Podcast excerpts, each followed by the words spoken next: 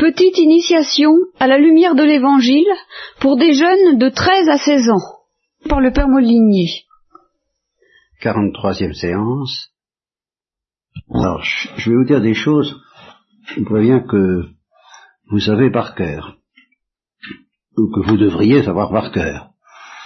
Ma seule euh, justification pour les dire étant que précisément vous ne les savez pas du tout par cœur.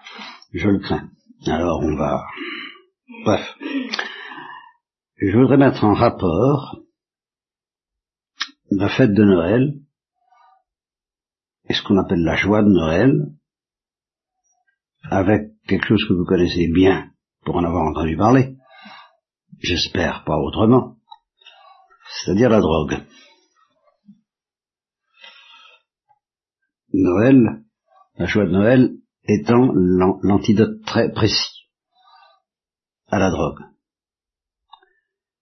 Bon, les drogues, un petit mot sur les drogues, vous savez qu'on distingue les drogues dures et les drogues douces, mais on sait aussi que euh, ben, les drogues douces mènent aux drogues dures, plus ou moins rapidement, plus ou moins infailliblement, pas pour tout le monde, mais enfin il y a un danger.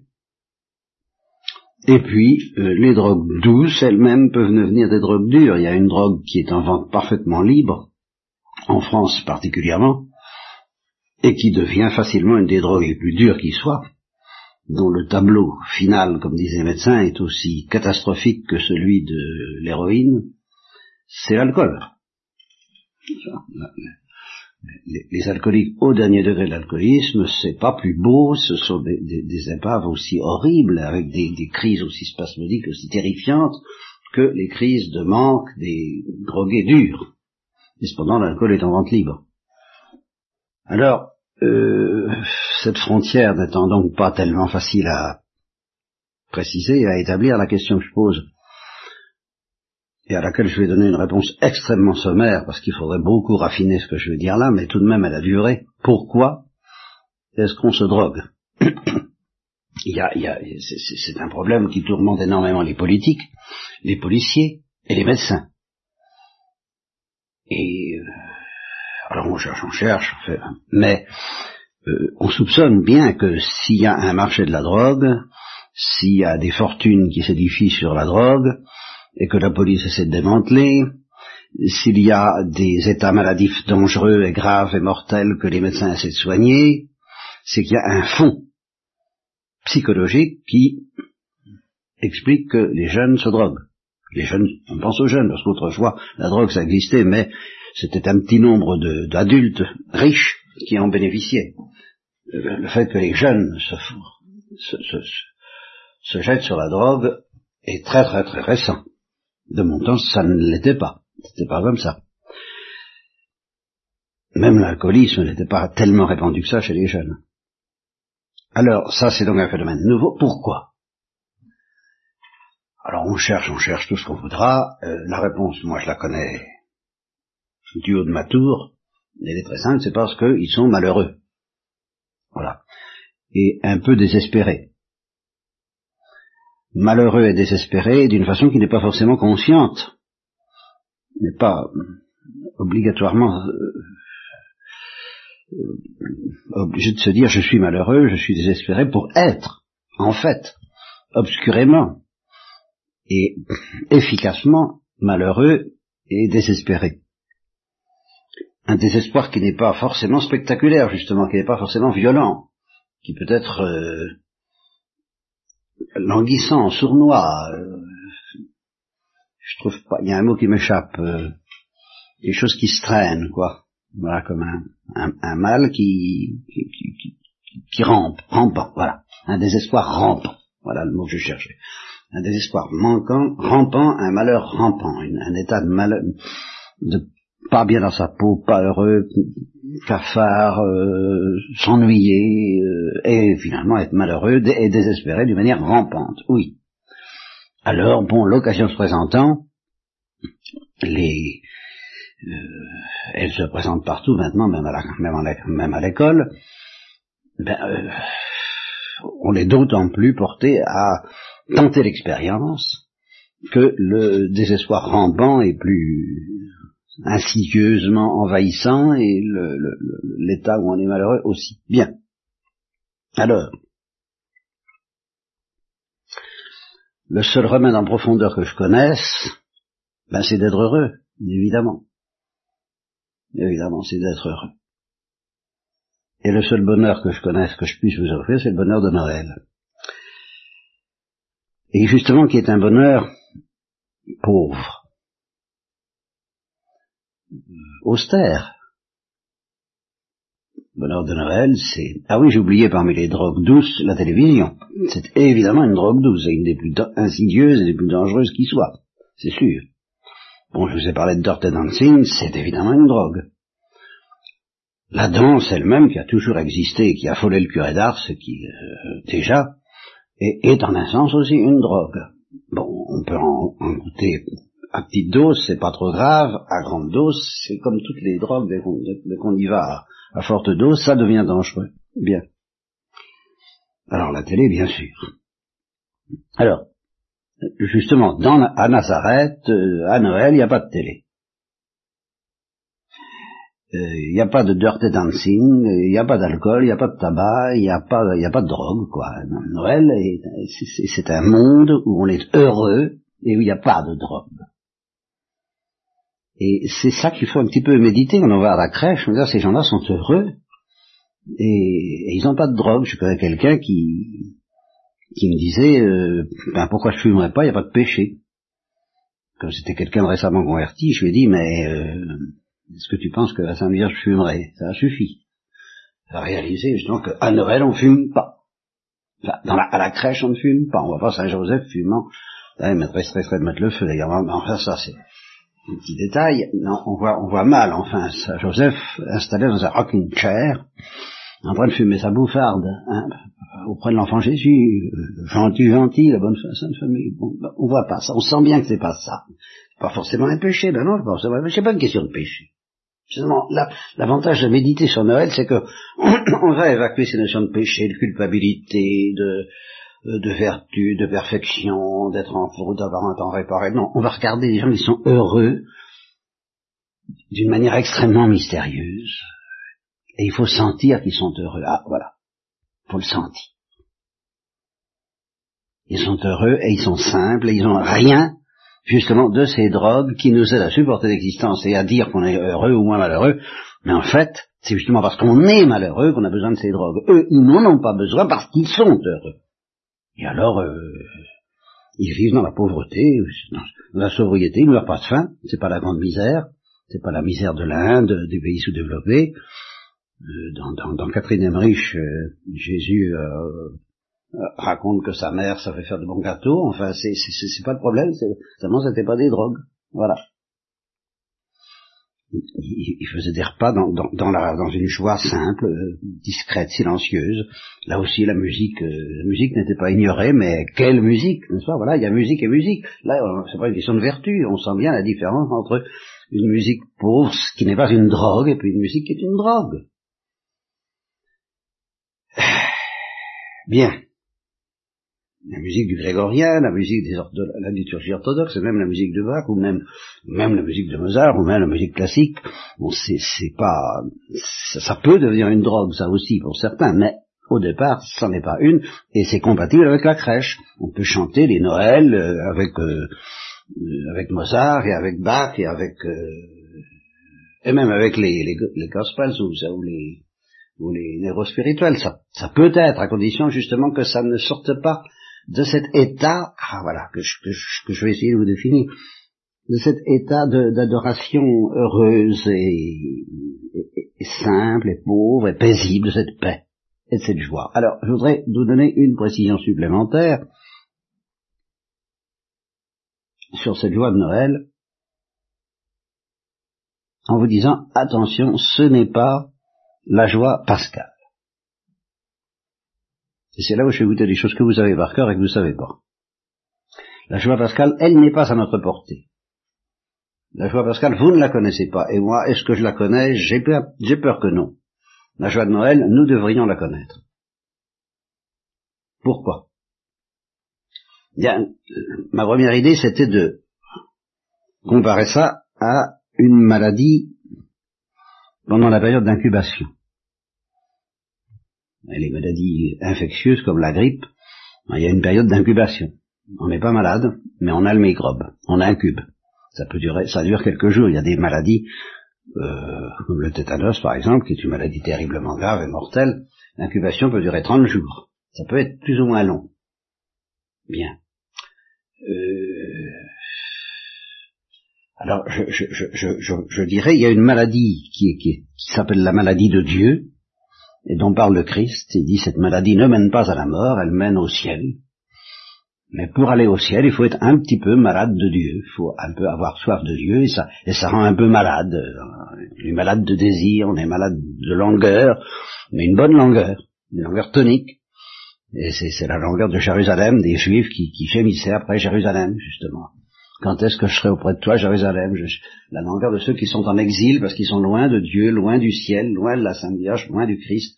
Ils sont tout près, mais en même temps ils sont loin, c'est pas encore... Euh, ils sont loin de ceux qu'ils ont perdus, qui sont déjà partis dans, au ciel.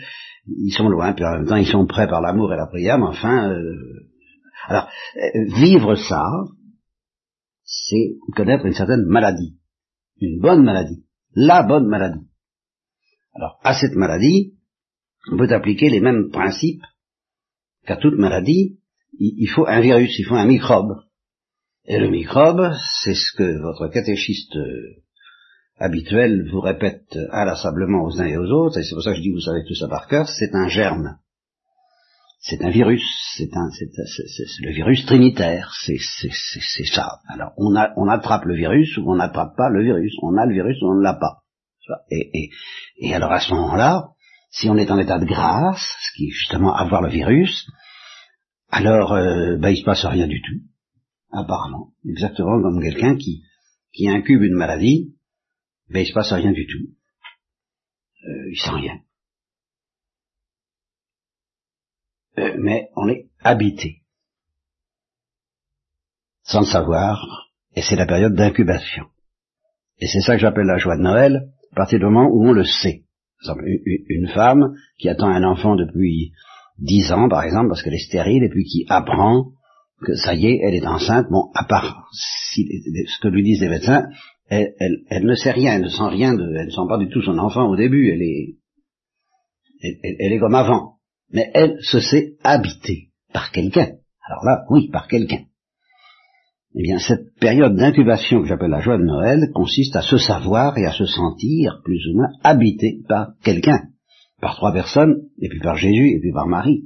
Et puis, bon, le, Saint, le Père, le Fils le Saint-Esprit, spécialement le Saint-Esprit, et puis Jésus, et puis Marie. On se sent, ou on se sait, et on se sent quelquefois habité.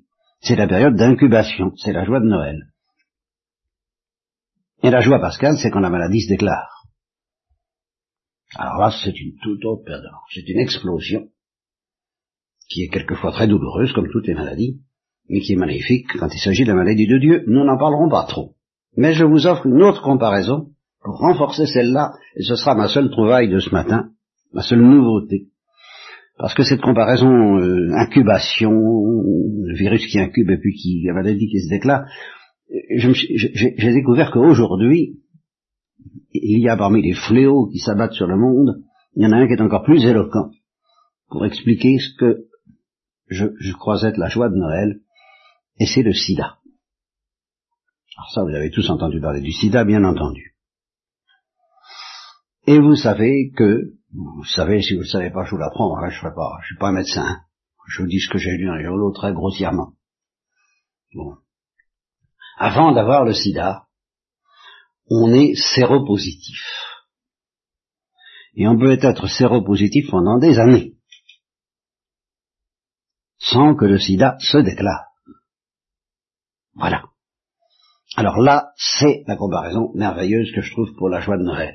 La joie de Noël, ça consiste à être séropositif de la maladie de Dieu, de la joie de Dieu. On est habité par le virus.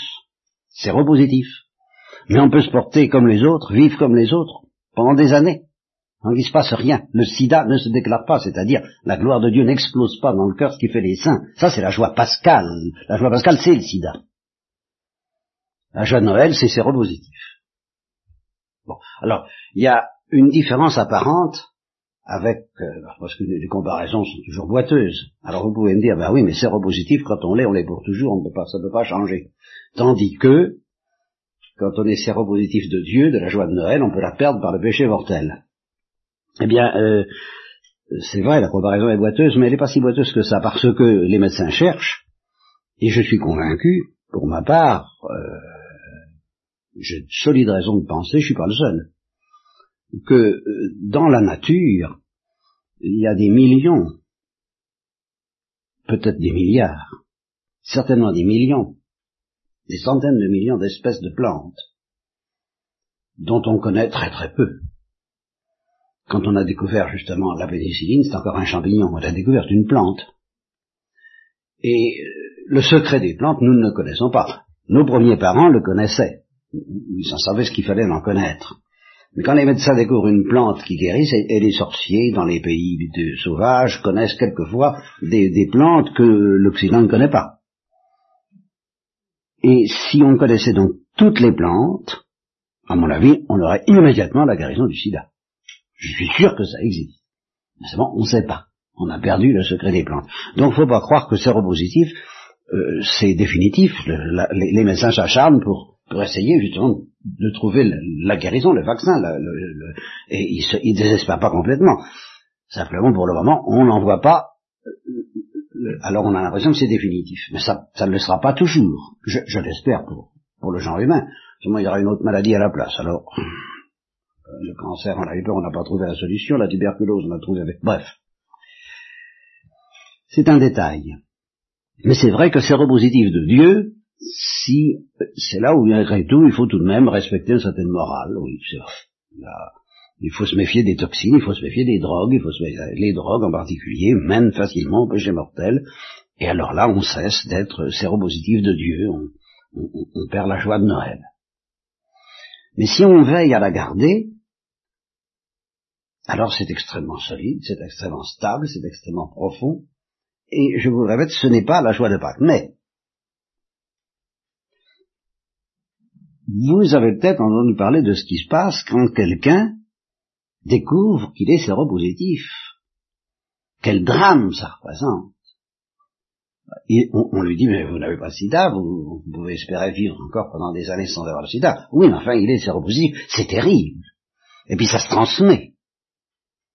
C'est contagieux.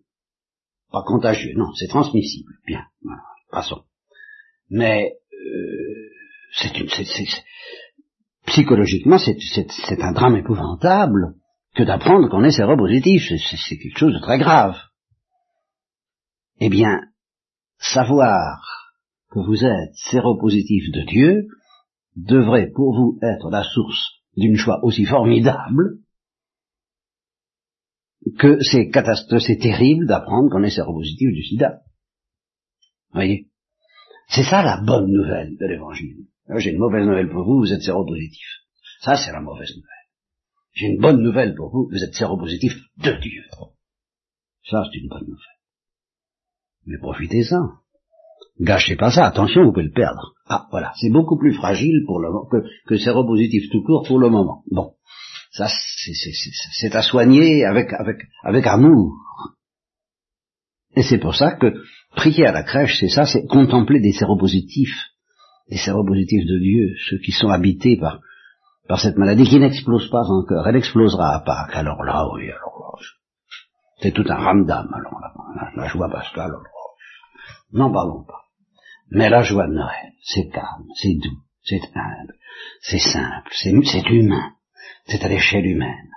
Ça n'élimine que les drogues. Tout, tout ce qui est humain est, est, nôtre dans la joie de Noël. Tout ce qui est humain est accueillant et accueilli dans la joie de Noël, sauf les drogues, qu'on peut accueillir à petite dose, euh, avec beaucoup de prudence. Mais parce que, alors là, non. On n'en a pas besoin puisqu'on a la joie de Noël. Alors, contemplez ça. La crèche ne va pas s'en aller des églises avant, en principe, ou de vos foyers avant la fin du mois de janvier, alors, priez dans ce sens et remercier, remercier d'être séropositif et demander la grâce de le rester.